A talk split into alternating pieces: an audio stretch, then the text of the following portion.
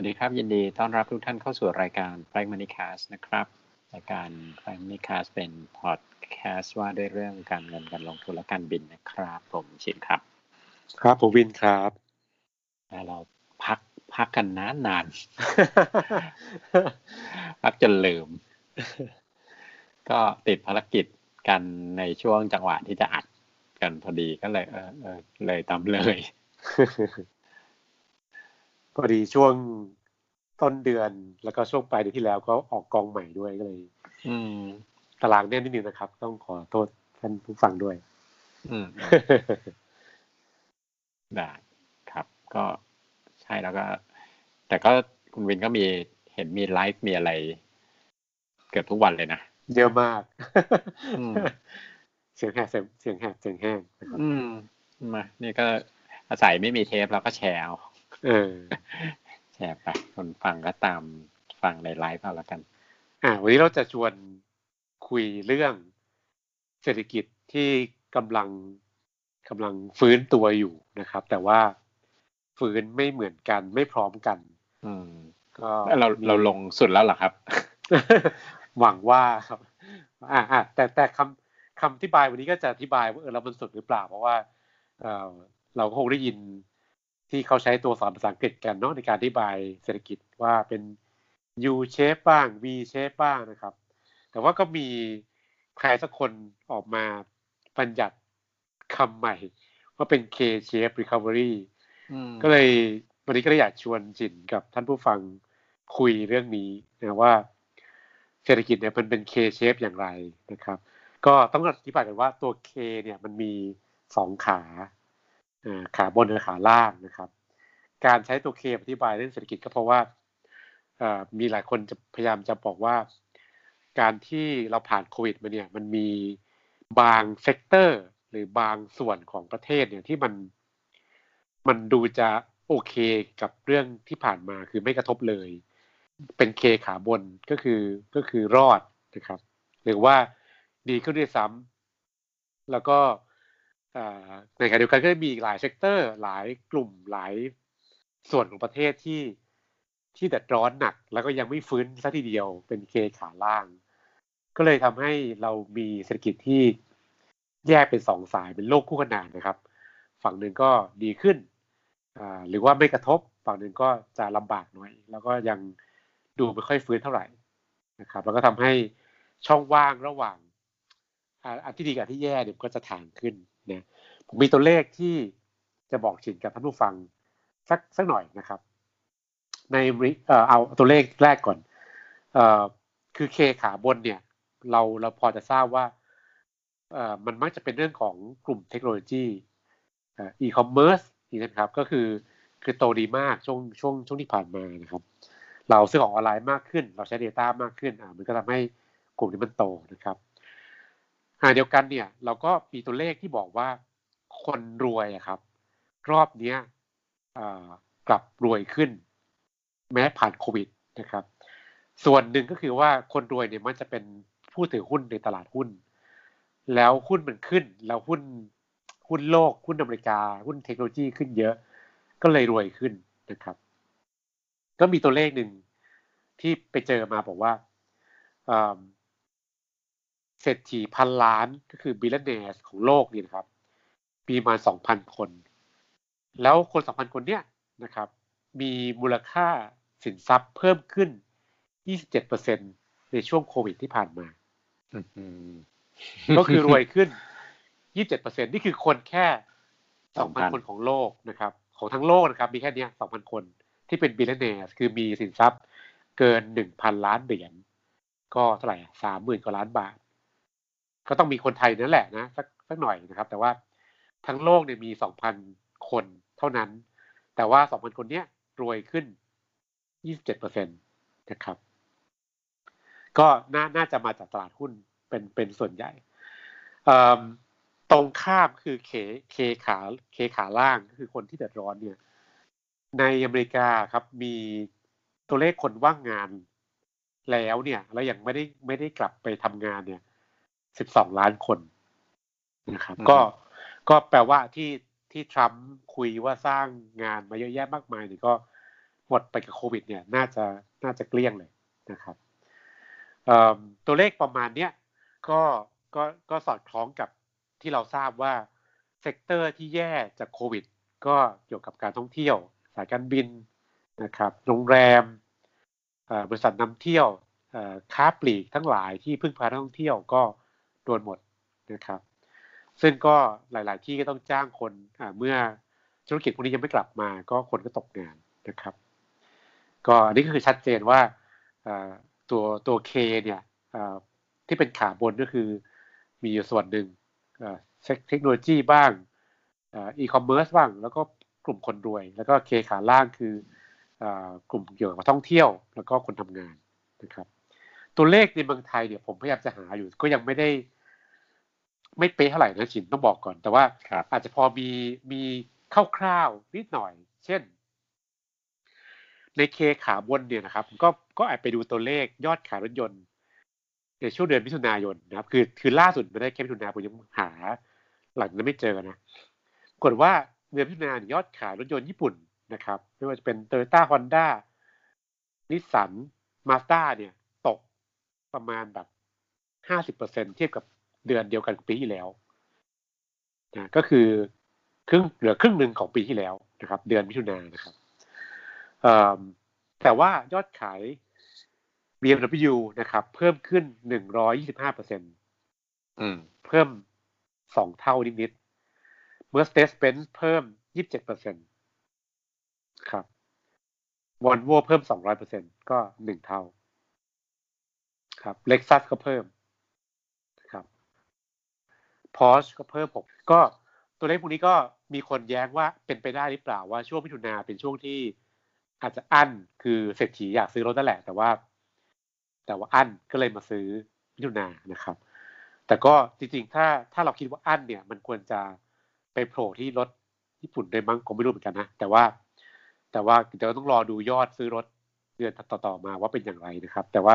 เนี่ยคือคือมิถุนาเป็นยอด ยอดที่ผิดปกติมากว่ารถรถแบรนด์ยุโรปเนี่ยขายดีมากนะครับ ส่วนตัวเลขตกงานคนไทยก็ ก็น่าจะเป็นหลักล้านเหมือนกัน ตอนนี้ก็ยังไม่ค่อยชัดเท่าไหร่ น่าจะ น่าจะเกินล้านแต่ไม่รู้ว่าเกินไปเท่าไหร่ครับ เพราะว่า เพราะว่าหลาย ๆ ที่ยังประคับประคองด้วยกันด้วยการลดเงินเดือนอยู่ยังไม่ได้ให้ออกสักทีเดียวครับ นี่ก็เป็นภาพ คร่าวๆก่อนว่า K-shape มันคือความต่างระหว่างsector หรือหรือกลุ่มคนที่ยังไปได้กับ sector และกลุ่มคนที่ค่อนข้างเดือดร้อนมากจากโควิดแล้วก็น่าเป็นห่วง เพราะมันทำให้เกิดช่องว่างระหว่างคนรวยคนจนมากขึ้นแต่ช่องว่างพวกนี้ครับ มันก็นำไปสู่ปัญหาอีกมากมายทางสังคมเนาะก็เป็นเรื่องของความยากจน เป็นเรื่องของความเหลื่อมล้ำ แล้วก็บางครั้งก็เป็นเรื่องของการไม่ไม่พอใจแล้วก็ออกออกเป็นการแสดงออกทางการเมืองเพิ่มขึ้น ซึ่งถ้าจัดกันได้ที่ฮ่องกงประท้วงกันเมื่อปีก่อนก็เนี่ยครับ มาจากความเหลื่อมล้ำนี่แหละเออก็ก็ต้องเป็นห่วงนิดหนึ่งกับปัญหานี้ อืม อืมเปล่า หัวหัวหัวอกหน้าห่วงไหมหน้าห่วงไหมคิดว่าหัวอกคนคนอยู่ขาล่าง เออใช่ไหมคือคือมีคนถามผมว่าแล้วเทียบกับต้มยำกุ้งต่างกันยังไง ต้องบอกว่าต้มยำกุ้งเนี่ย คนเดือดร้อนคือคนทำงานสถาบันการเงิน คือพวกผมนี่แหละ แต่ยุคนั้นผมยังไม่จบเนาะก็ธุรกิจ sector การเงินอะตอนนั้นเดือดร้อนเพราะว่าเพราะว่าปิดแบงก์ปิดบริษัทไฟแนนซ์คนทำงานการเงินตกงานตอนนั้นอะเดือดร้อน แต่เป็นการเฉพาะกลุ่มบนบน เออก็ถ้าจำกันได้ก็มีเจ้าของรถเบนซ์ที่ออกมาขายแซนด์วิชอะไรเงี้ยก็คือก็คือเป็นคนกลุ่มบนที่เดือดร้อนนะครับ รอบนี้กับกับข้างคือคนที่เดือดร้อนเป็นคนทำงานซะเยอะ เศรษฐีคนมีเงินไม่ค่อยไม่ค่อยไม่ค่อยเดือดร้อนเท่าไหร่ ก็ก็เลยต่างกันจากจากต้มยำกุ้งพอสมควร อืม อืม ไม่แล้ว สงสัยว่ามันจะถ่างออกไปถึงจุดไหน อ่า ทีนี้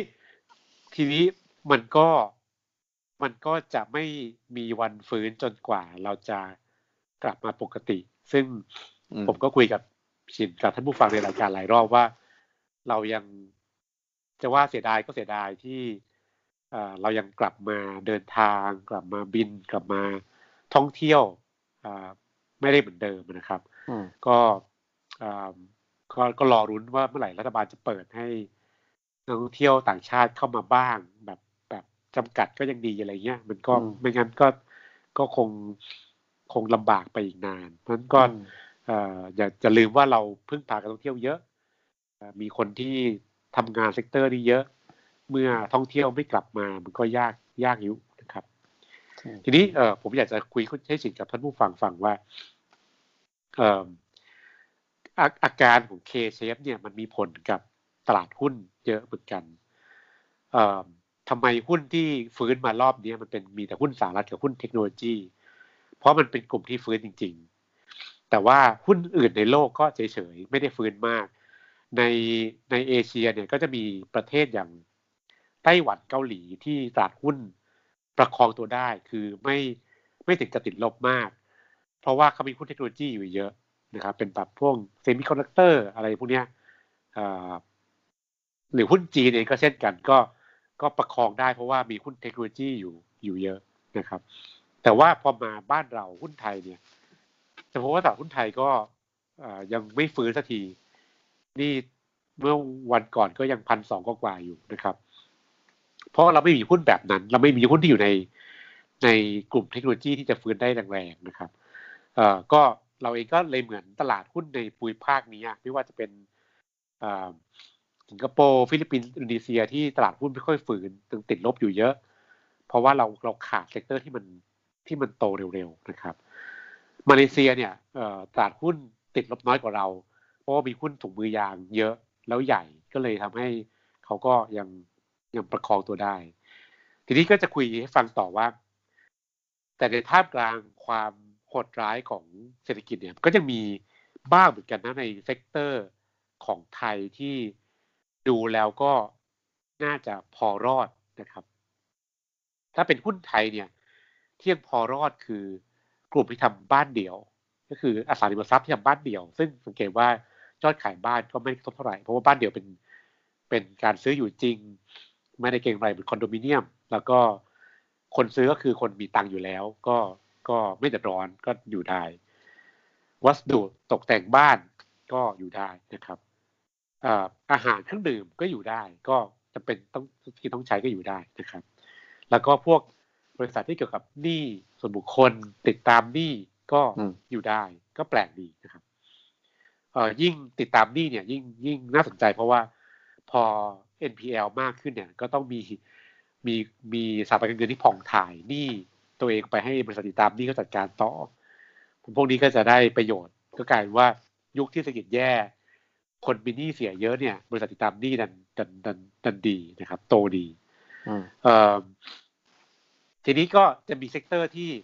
เอ่อเกี่ยวข้องกับอีคอมเมิร์ซเช่น เช่นแพคเกจจิ้งอ่าก็ก็โตได้นะครับ หรือว่าเมื่อกี้ผมเกิดถึงอาหารเครื่องดื่มเนี่ย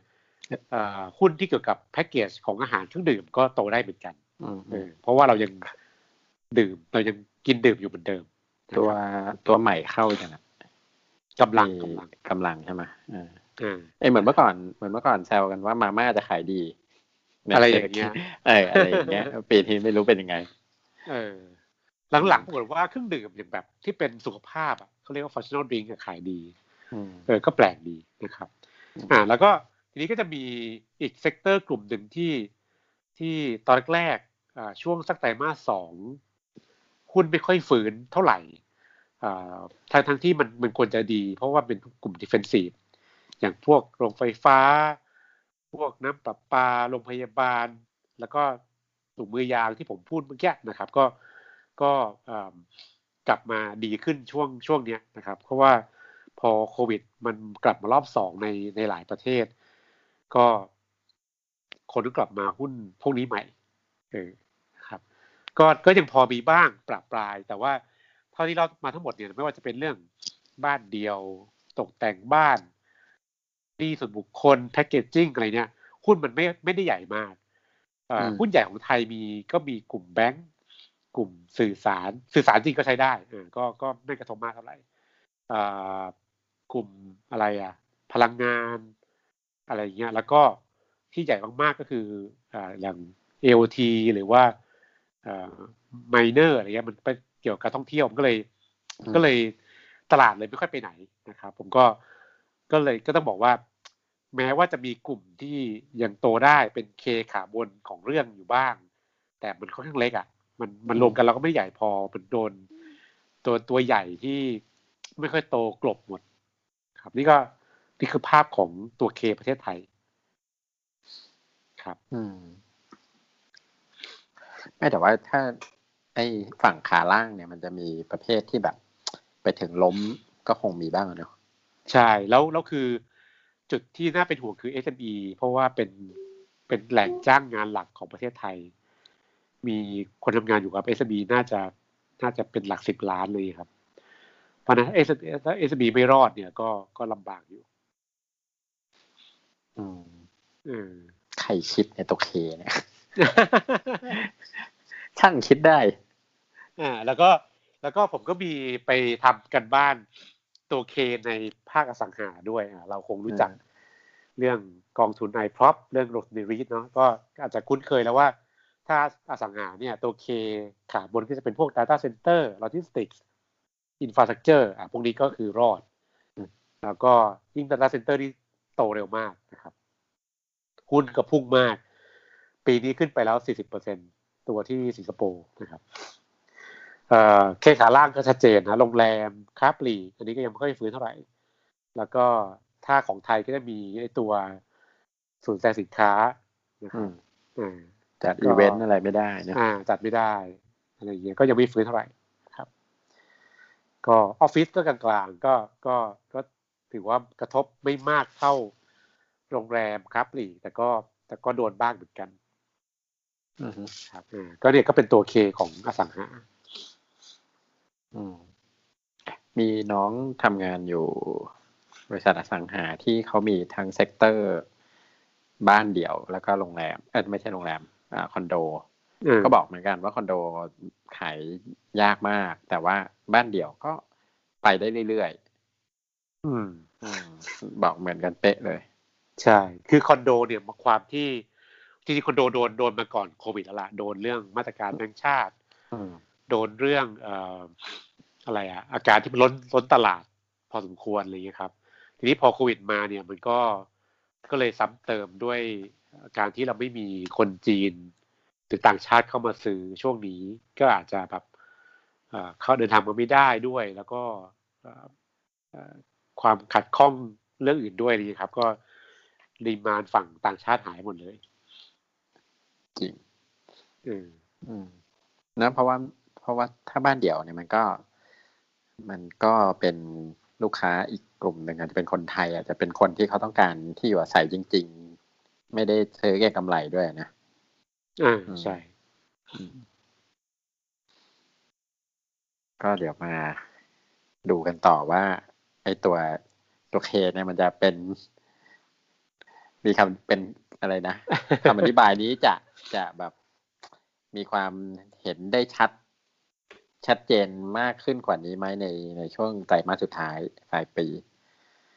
อืมใช่ ก็มีแต่คนห่วงว่าเอ๊ะเราฟื้นหรือยัง เพราะว่าตอนแรกกะว่าไตรมาสสองจะเป็นจุดต่ำสุด ทีนี้ไตรมาสสามเนี่ยงบก็ยังออกมา ยังไม่ยังไม่ออกมาก็เลยยังไม่รู้เท่าไหร่ว่าใครเป็นอย่างไรนะครับ แล้วก็อืมก็มีหลายคนก็ยังห่วงในบาง sector ที่ยังน่าจะยังไม่ฟื้นเท่าไหร่ครับ ครับได้ครับ เพราะว่านี่ก็สองสองหมื่นคนจากบริษัทสายการบินใหญ่แห่งหนึ่งก็ยังลุ้นอยู่ครับ ว่าจะไปตกไปอยู่ในกลุ่มอะไรนะ ล้มและ ไม่หรอกเขากำลังจะมีแผนเรื่องการจัดการพนักงานอยู่ ในกำลังจะออกอาทิตย์หน้านี่แหละเออเออเออในการจัดการโครงสร้างบริษัทอะอืมก็ตุ้มตุ้มต่อมต่อมๆกันในหมู่พนักงาน ข่าวลือข่าวอะไรก็เพียบ เอาใจช่วยอืม เอาใจช่วยครับ ครับ กับรอนี่แหละ แผนรัฐบาลเนี่ยไม่เปิด คือตราบใดที่ไม่เปิดมันก็ทำอะไรไม่ได้จริงเออๆอืมก็เออเพราะต่อต่อไปไม่ได้รายงานท่านผู้ฟังดีว่าได้ชิมปลาท่องโกะแล้วอร่อยมาก แล้วหลังจากนั้นก็ไม่ได้ชิมอีกเลย เพราะว่าคิวยาวไม่สามารถได้แล้วเออคือแบบไม่สามารถสั่งได้แล้วอะไรเงี้ยคือนี่ยังไม่ได้ติดลมบนไปแล้ว เออยังไม่ได้กินเลยเนี่ย ตั้งแต่ตั้งแต่ตั้งแต่มีขายเนี่ยยังไม่ได้ไปพยายามหาช่องต่อคิวเลยอะคิวยาวเกิน แต่ก็ต้องบอกว่ามันก็มีก็มีแบบจะว่ามีดราม่านิดหน่อยเนาะแต่ผมคิดว่า ทั้งหมดทั้งปวงอะมันก็คือการสร้างกำลังใจให้เพื่อนพนักงานด้วยกันเองแหละ ผมว่ามันก็ก็ดีดราม่ามันเรื่องเล็กๆน้อยๆคือก็คนดิ้นรนทำมาหากินน่ะ จะใช่ใช่เออนี่แต่ว่าประเด็นประเด็นหนึ่งคือ คือคือเมื่อกี้เรายังผมยังเอ่ยถึง ตอนนั้นเจ้าของเบนซ์ยังขายแซนด์วิชได้เลย เออมันก็เออเออมันก็นั่นแหละ มันก็คือการการที่เราสร้างลุกขึ้นมาสร้างกำลังใจให้ตัวเอง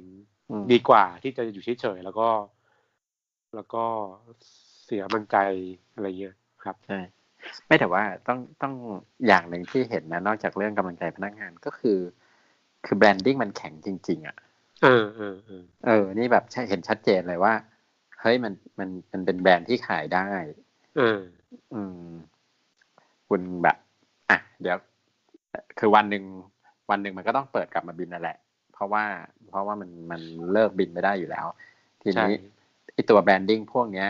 มันจะไปต่อยอดขายได้อีกหลายอย่างเออดูจากการการทำเอ่อ ตัวอะไรอะพวกสแน็คหรือพวกพวกอาหารเพียงแต่ว่าเขาจะพัฒนาคือช่วงเนี้ยทุกคนว่างมันก็มุ่งมาในช่องที่มันจะหารายได้เอ่อเสริมพวกนี้ได้ไอตอนตอนที่โอเปเรตตัวไฟล์ตัวอะไรที่เป็นหลักอะก็ทุกคนก็มุ่งไปทำงาน อย่างนั้นหมดมันก็เลยไม่ค่อยออกอืมก็มีบ้างนิดนิดหน่อยหน่อยๆอะไรมีพัตตาคารมีพวกแบบของที่ระลึกอะไรเงี้ย แต่อย่างเงี้ย มันจะก็จะเห็นว่า เออ น่าจะเป็นตัวประกอบ คือแบบ branding ที่มันสามารถออกพวก merchandise ออก product อะไรออกมาขายเสริมได้ เออแล้วก็น่าจะเป็นช่องทางที่เมทูสิกเขาคงมองอยู่บ้างเหมือนกันแหละอืมอืมดีครับ ผมก็เคยครับคุยในรายการว่า ก็การบินไทยก็เป็นแบรนด์ที่แข็งมากในสไตล์ชาวต่างชาติก็ เราก็เอาใจช่วยให้กลับมาฮะบินลอีองกครั้งหนึ่งครับผมให้คนทำแผงเข้าว่ากันไปโอเค ก็พอหอมปากหอมคอหลังจากเราหายไปสองอาทิตย์ ก็เดี๋ยวไว้อาทิตย์หน้าเรามาติดตามกันต่อนะครับ ในประเด็นเศรษฐกิจต่างๆ ก็สำหรับท่านที่ติดตามพวกเราก็ช่องทางเดิมเช่นเคยนะครับ Spotify แล้วก็ แอปพอดแคสต์ที่ท่านใช้ฝั่ง iOS ฝั่ง Android แล้วก็ทาง YouTube แล้วก็ถ้าพูดคุยก็ทาง Facebook นะครับเพจ Flying Manicast แล้วก็ Twitter at Flying Manicast นะครับสำหรับสัปดาห์นี้ก็ขอลาไปแต่เพียงเท่านี้ครับ สวัสดีครับ สวัสดีครับ